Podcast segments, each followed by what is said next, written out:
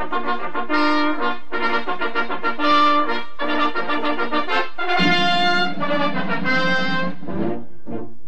Arrivano i nostri a cavallo d'un cavallo, arrivano i nostri con in testa il generale e il nobile Pancio che ha preso lo slancio facendo il cappello nel vento sventolare.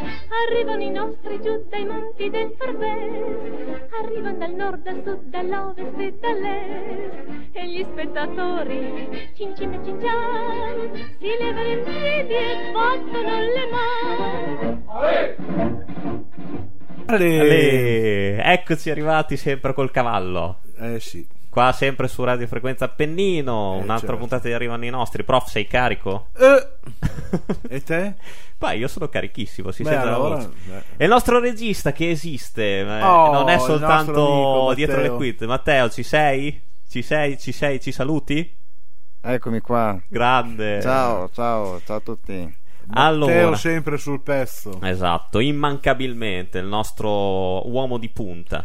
Allora, oggi a chi tocca? Allora, oggi parliamo, e qua, eh, di un'altra, di una grandissima attrice che noi abbiamo anche, ci piace vantarci ogni tanto, che noi abbiamo anche incontrato di persona. Proprio, Quest'estate, sì. proprio quest'estate, sì. È un'attrice che eh, viene considerata il simbolo della classe dell'ecletticismo, nonché uno dei personaggi più raffinati ed eleganti del mondo teatrale. Tu l'hai definita benissimo. Io invece per Ottavia Piccolo, E perché di lei che si esatto. tratta, e la vedi a teatro e poi ritorni a vederla, non ti ricordi di quanto era brava, perché tutte le volte ti sembra sempre più brava, sempre più aderente al personaggio, di personaggi diversi, la vera attrice. Ma d'altra parte sappiamo tutti che è un'ex bambina prodigio, tra Sì, l'altro esatto. ed è una delle poche che ri- insieme credo a Loretta Goggi che poi abbia avuto una carriera anche nell'età adulta. Lei debuttò a 10 anni con Anna Proclemer in Anna dei Miracoli facendo la parte della bambina handicappata. Poi sempre giovanissima ha lavorato nelle Baruffe Chiozzotte con Giorgio Strehler Sì. e nel Relir con Tino Carraro che nel, ruolo di Cor- nel doppio ruolo di Cordelia e del Folle uno spettacolo che ha girato il mondo uno degli spettacoli più belli di, di Strehler però anche il cinema il cinema se ne si era accorto Eh di sì. questa attrice e addirittura ha vinto la Palma d'Oro al Festival di Cannes con Metello di Bolognini Sì, infatti. poi farà anche ancora dei film con Bolognini è è stata molto amata in Francia Esatto. ha fatto dei film con Alain Delon da, da- da Zorro a un giallo di Simenon insieme a Alain Delon Jean Gabin e alla Simone Signoret poi ha fatto la commedia musicale Barnum con Massimo Ranieri Esatto. e sì. poi anche la televisione Evelina e i suoi figli mi sembra no? Sì, Così, sì, eh, sì, esatto. Poi Chiara e gli altri. ecco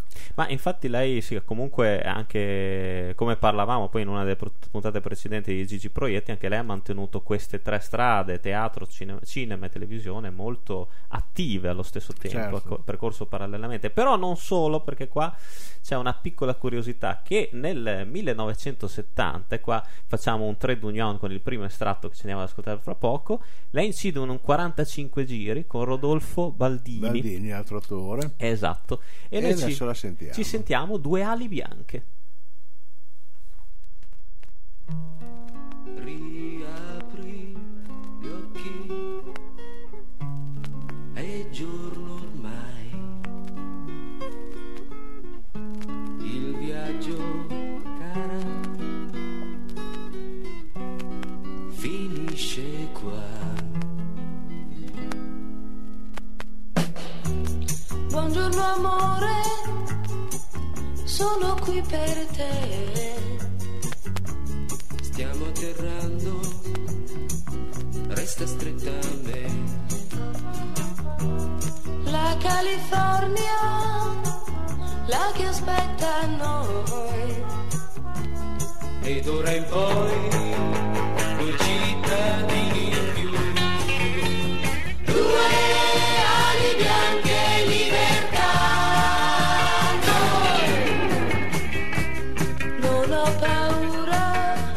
sei tu.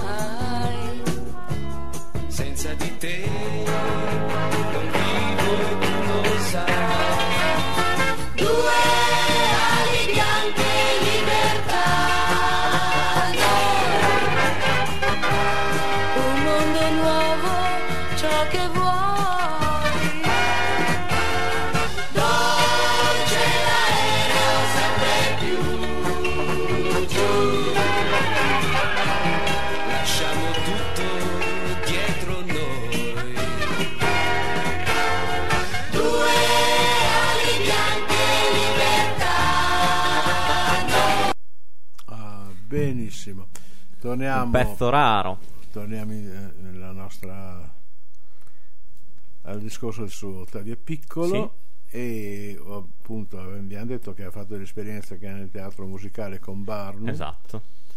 però con la televisione eh, chiaramente lei ha iniziato iniziando giovanissima è memorabile la seconda parte del Mulino del Po di Bacchelli con la regia di Bolchi Mhm. dove lei è la figlia, credo che sia Miss Susanna se ricordo bene, il personaggio è della figlia di Valerio Moriconi. Ah, Poi nella Certosa di Parma, sempre con la regia di Bolognini, perché oltre che con, nel Metello lei fece anche la protagonista in un film di Bolognini che si chiamava Bubu di Montparnasse. e poi tantissimi film, perché... mm, È bello vedere, salta subito all'occhio, tra l'altro, come lei alternasse proprio ruoli, eh, e questo penso anche in teatro, ruoli più impegnati, più drammatici, a ruoli anche leggeri nel cinema e nella televisione. Mm, O nel no, teatro? no, c'è qualche, in- nel cinema soprattutto Nel cinema, mm. cosa fece anche dei film con Celentano no? Sì, esatto, Serafino, poi fece anche la commedia molto molto leggera e surreale di Da Grande con eh, Pozzetto e Alessandro Haber. Sì. E- però sì, era comunque anche in grado di ricoprire ruoli di, di un certo spessore, di una certa drammaticità sicuramente, anche perché poi dopo a fine puntata riveleremo anche un titolo che è proprio in uscita di Ottava e Piccolo che comprende. poi lui e lei oltre che con Strella ha lavorato anche molto con Luca Ronconi Sì, e nell'Orlando Furioso e in un'altra commedia elisabettiana La tragedia del vendicatore dove erano tutte donne ad interpretare le parti maschili, quasi a sovvertire quello che era invece una, veramente anticamente che erano Esatto. gli uomini a fare le parti da donna. E mh, lei era l'unica che recitava vestita da, mh, da donna, ma molte tantissime attrici, attrici da Mariangela Melato a Edmondo Aldini, Marisa Fabri, tantissime attrici. eh.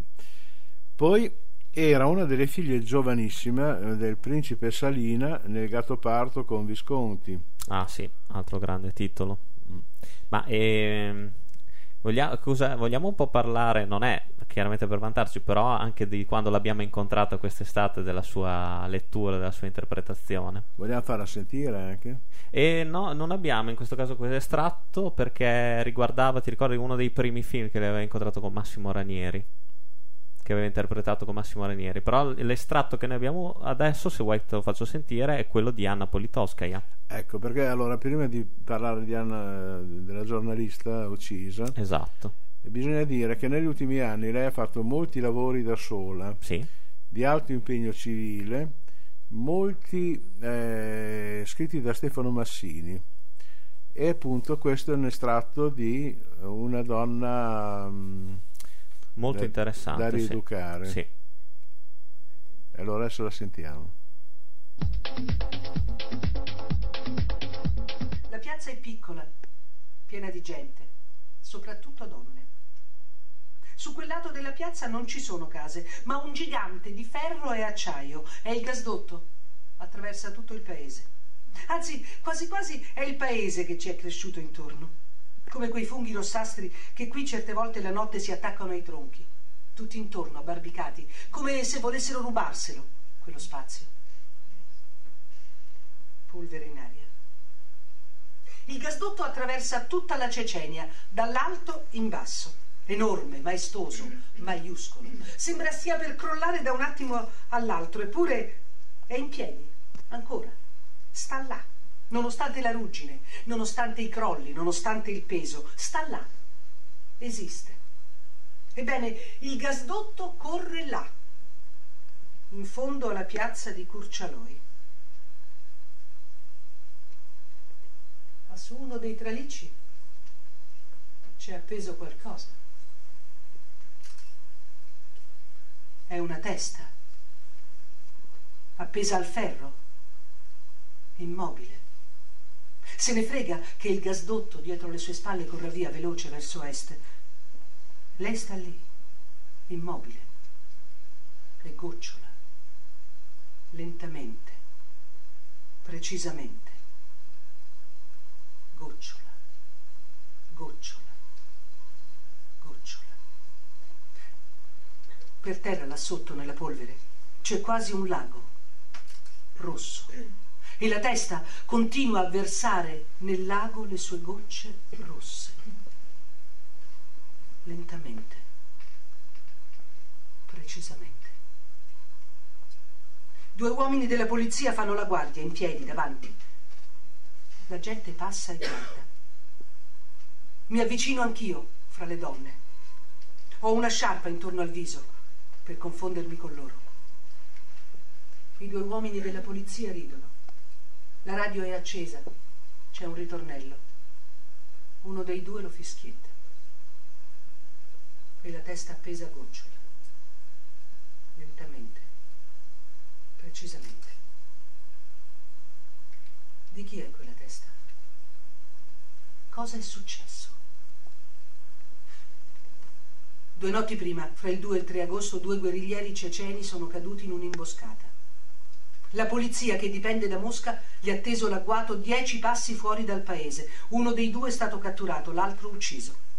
Per dare l'esempio a tutto il paese, quelli della polizia gli staccano la testa e la appendono a sgocciolare dal gasdotto nel mezzo del paese, in piazza. Intanto gli altri poliziotti preparano il verbale. Fra mezza giornata la staccheranno da lassù la ricuciranno col filo di ferro al corpo, come legge comanda. A quel punto avrà smesso di gocciolare. Beh, sicuramente una- un pezzo estremamente duro, drammatico e poi beh, certo. è interessante proprio questa voce molto chiara, incisiva che, che lei possiede comunque sempre posseduto. Non a caso, tra l'altro, poi dicevamo prima che è un'attrice di grande, oltre che di grande, grande talento, anche di grande spontaneità e questo le è valso comunque tantissimi premi perché comunque per esempio abbiamo nella, una- un'altra grande sua interpretazione nella famiglia Eh beh, certo, cui ha vinto quella- il nastro. quella- ma quello è stato un bellissimo ruolo. Lei Nastro nella famiglia d'argento. eh, è appunto quella storia di questi che invecchiano prog- progressivamente, per cui cambiavano gli attori. esatto Lei e Stefania Sandrelli erano le uniche due attrici che non cambiano, hanno preferito invecchiarle ma non cambiare il personaggio. Che tra l'altro sì, non è facile fare un film generazionale come, come La famiglia, eh, perché Ma è un film molto bello perché ad Sì. esempio mi ricordo che c'era Joe Ciampa che poi diventava Fanny Ardant, Andrea Occhipinti che diventava Vittorio Gassman e loro invece eh, hanno preferito invecchiarle e continuano, ma sì, sì, stiamo parlando di grandi attrici. Purtroppo il cinema italiano è ingrato con le attrici dannata molto ingrato. Sì. perché magari le sfrutta da giovani e, poi dopo, dopo i 40, gli 80 non si sa perché non ma a parte che ci sono degli altri vizi di forma perché c'è un grande nepotismo nel cinema è inutile dirlo magari hanno anche valore però mo- soprattutto molte attrici eh, sono mogli e fidanzate di registi, produttori. E Sì, sì, sì. una che non abbia una parentela eccellente è condannata molto. Ma è un altro bel ruolo di, eh, di Ottavia Piccolo, è Una buona stagione Mhm. che è stato trasmesso da Rai 1 nel 2014. Ma poi tante cose, se andiamo anche indietro nel tempo, la Roma di Moravia nel 67, Eh, un altro bel la titolo. parte della figlia di Felicita Colombo. Felicita Colombo è una commedia che è stata famosissima ai primi del Novecento di Giuseppe Adami perché eh, fu un grande successo di, un- di una grandissima attrice d'allora, eh, Dina Galli, dove una storia curiosa, è una salumiera che do- eh, la figlia si innamora di un conte, per cui è la, è la scalata sociale della salumiera e è stata fatta in televisione da Franca Valeri nel 68 e Ottavia Piccolo era la figlia di Felicita Colombo. Poi abbiamo. Lei ha vinto anche la, la prima edizione del premio Adelaide Ristori nel 1999. Sì, quindi- è stata la prima premiazione, hanno premiato lei. Sì, sì. È vero, è vero, è vero. Comunque, ecco, per dicevi prima per il doppiaggio, Sì, oltre esatto. alla Carrie Fisher di Guerre Stellari, ha anche la Scigula nel Sì. Il futuro è donna e Susan Sarandon nel segreto di Joe Gold. Tra l'altro, eh, nel 2014 l'attrice è stata anche è entrata a far parte del corpo docente dell'Università Ca' Foscari a Venezia. E questi, que- Ca' Foscari, questi- sì. Ca' Foscari a Venezia, mi corregga, professore. e quindi questo è un altro sicuramente grande merito di una, di una grande interprete del- non soltanto del cinema ma del teatro italiano.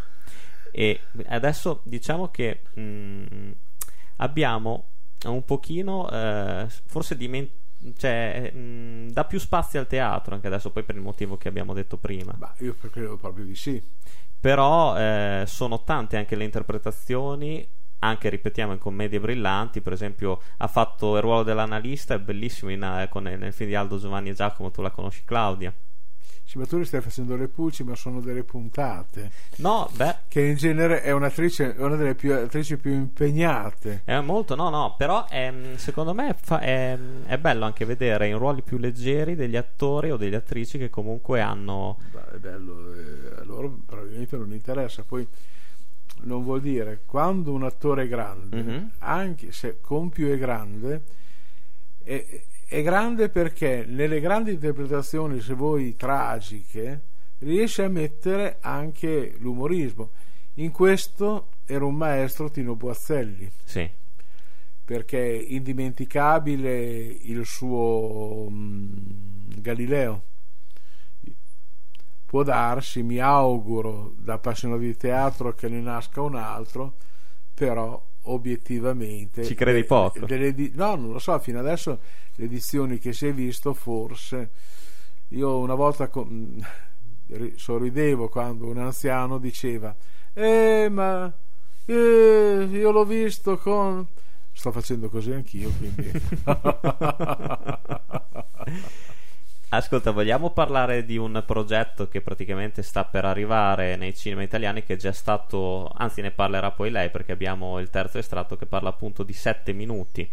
esatto sette minuti che è un lavoro teatrale Esatto. che lei ha portato in giro per l'Italia in lungo e in largo con la regia di Alessandro Gasman è diventato un film con la regia di Michele Placido Esatto. Sette minuti parla della vita quotidiana delle, di operaie in difficoltà in una fabbrica. Esatto. Adesso ci sentiamo l'estratto in cui appunto l'attrice parla di questo lavoro. Una storia vera e attualissima. È Sette minuti, il nuovo film di Michele Placido presentato a Riccione alla manifestazione Cinè Giornate estive di cinema, con un cast al femminile, 11 donne tra cui spiccano Ambra Angiolini, Cristiana Capotondi, Violante Placido, Fiorella Mannoia e Ottavia Piccolo. La cosa, bella, la cosa bella è che ci sono 11 donne e saranno le protagoniste della storia. Il film è tratto dal testo teatrale omonimo di Stefano Massini, che ha riscritto la sceneggiatura con Michele Placido, ed è la storia di 11 donne, tra operai operai impiegate, chiamate al tavolo di una trattativa di lavoro quando i proprietari della loro azienda tessile ne cedono la maggioranza a una multinazionale. In poco tempo devono decidere per loro e le altre colleghe se accettare o meno la proposta della nuova proprietà. Ottavia Piccolo, dopo aver recitato il testo a teatro, ha accettato con gioia di far parte anche del film. Questo film, come era lo spettacolo, approfondisce un tema che è quello eh, del lavoro, della perdita dei diritti, ma anche della eh, poca fiducia che ormai abbiamo nostra nelle nostre rappresentanze. Eh, in questo caso nella rappresentanza diciamo sindacale, che è il personaggio che, mi, che, che, che faccio io, eh, perché ovviamente a un certo punto ci sono dei dubbi da parte delle altre eh, rispetto al personaggio di Bianca eh, che però è la stessa cosa di quello che ci sta succedendo intorno rispetto alle nostre rappresentanze democratiche. Eh, non, non, ci fidiamo più dei nostri rappresentanti, di qualsiasi partito, non è, non è una questione di, di, di, un partito piuttosto che di un altro. Come era un, uno spettacolo necessario, per me è un film necessario, eh, non è affatto noioso, tanto questo bisogna dirlo, perché si può pensare che un argomento del genere possa essere pesante, ma siccome le dinamiche all'interno del gruppo di 11 persone sono molto forti, eh, ci sono delle belle lotte e soprattutto ci sono 10 attrici più me, eh, più altri, altri, attori anche eh, extra consiglio di fabbrica che veramente danno il meglio a meravigliosa voce eh, di Ottavia Piccolo torno a dire, un'attrice che non finisce mai di stupirti. Sì, sicuramente sarà proprio interessante vedere questa trasposizione cinematografica del, certo. di, questa, di, questo nuovo lavoro teatrale. E, ehm, In barba a chi sostiene che gli attori di teatro non possono fare cinema. Sì, è una concezione tutta italiana, eh, perché allora dovremmo negare Orson Welles, Laurence Olivier, Vivian Lee, Anne eh. Bancroft. Esatto, esatto, questo sì è già una, una, falsa leggenda che abbiamo contribuito a sfatare. E adesso c'è un'altra grande attrice che ritorna sugli schermi con Bragam, che cosa? La Judy Dench, ah, la grande Dench. attrice di teatro e di cinema. Judy Dench poi bravissima, sì sì sì, sì ha ha fatto tante grandi interpretazioni. Vogliamo adesso parlare, Hector, degli appuntamenti che abbiamo Altre... Beh, ma ti vuoi parlare delle tue morose, ma dai, che cosa ne frega la gente? Beh, eh, vabbè, però ci tenevo a rendere pubbliche anche alcune mie scappate. Le tue relazioni. ah, io capivo, Anche perché sai, la radio è un mezzo. Radio privata.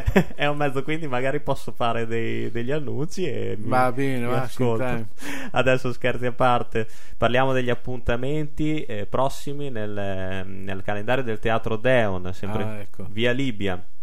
Allora, abbiamo 10 novembre Germano Bonaveri porterà concerti di poesia di Euterpe e eh, l'11 novembre tre spettacoli, un weekend con tre spettacoli diversi. L'11 novembre abbiamo Per quello che vale con eh, Giorgio Di e con Giorgio Montanini, che è un comico satirico. E il 12 novembre un, uno spettacolo che coniuga burlesque un, all'interno di una trama noir con, eh, dal titolo L'ultimo spettacolo con Yves Laplume e Alberto Orlandi.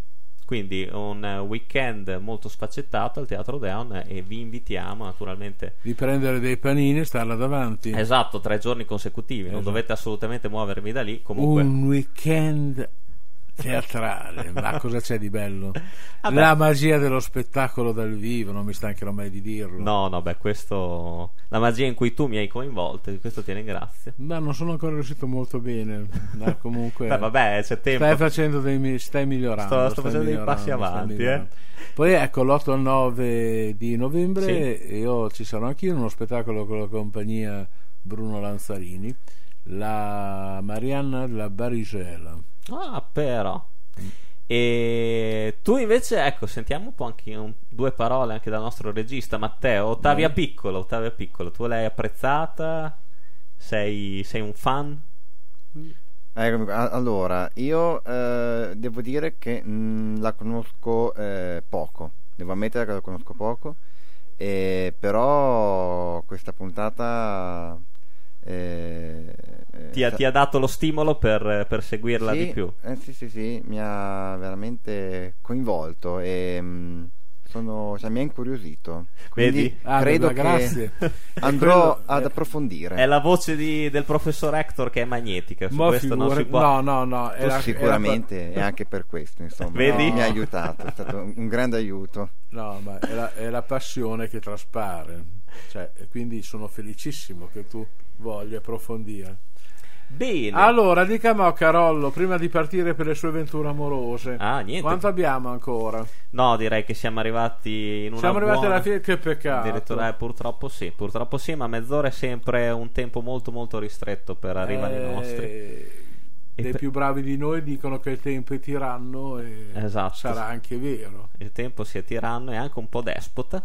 Però vabbè, noi siamo contenti così. Eh, che dire, diamo l'appuntamento al prossimo mercoledì Sì. per un'altra puntata di Arrivano i nostri, sempre col grande teatro italiano, con uno dei grandi, o dei grandi interpreti o interpreti eh, del teatro e del cinema del nostro, del nostro paese. Poi Qui- cercheremo di fare, vi promettiamo che cerche- cercheremo di parlare anche di vivi, non solo di morti. Beh, ultimamente però ci stiamo riuscendo. Ma eh, ascolta, questa- già- eh, i morti li abbiamo già quasi finiti. eh. in questa seconda edizione, dai, siamo un po' più vivi sotto tutti gli aspetti. Bene, frequenzapennino.com, vi ricordo il sito per ascoltare e per guardare il, il- per sentire il podcast. E quindi, Un'ultima cosa. Sì. Nei giorni scorsi è morto Dario Fo. sì, Sono state fatte tante polemiche molto inutili. Purtroppo eh, questo succede quando un- ognuno la pensa come vuole. certo. però eh, succede quando uno è un libero pensatore e mi piace di finire perché non vorrei che poiché torna sto eh, Dario Fossi Dario Fonno finisse in un giorno o due non credo perché è uno degli autori italiani più rappresentati nel mondo e di conseguenza mi piace finire questa puntata con un suo testo e sempre allegri bisogna stare, il nostro piangere fa male al re, fa male al ricco e al cardinale, diventan tristi se noi piangiamo. Fabrizio, vuoi scommettere che dava fastidio anche per questi concetti? Sicuramente. Bene. Salutiamo il nostro pubblico Salutiamo Matteo, il nostro regista, e e lo appuntamento. ringraziamo. Sì, Ciao, ciao, ciao a tutti. e appuntamento alla prossima puntata, ragazzi.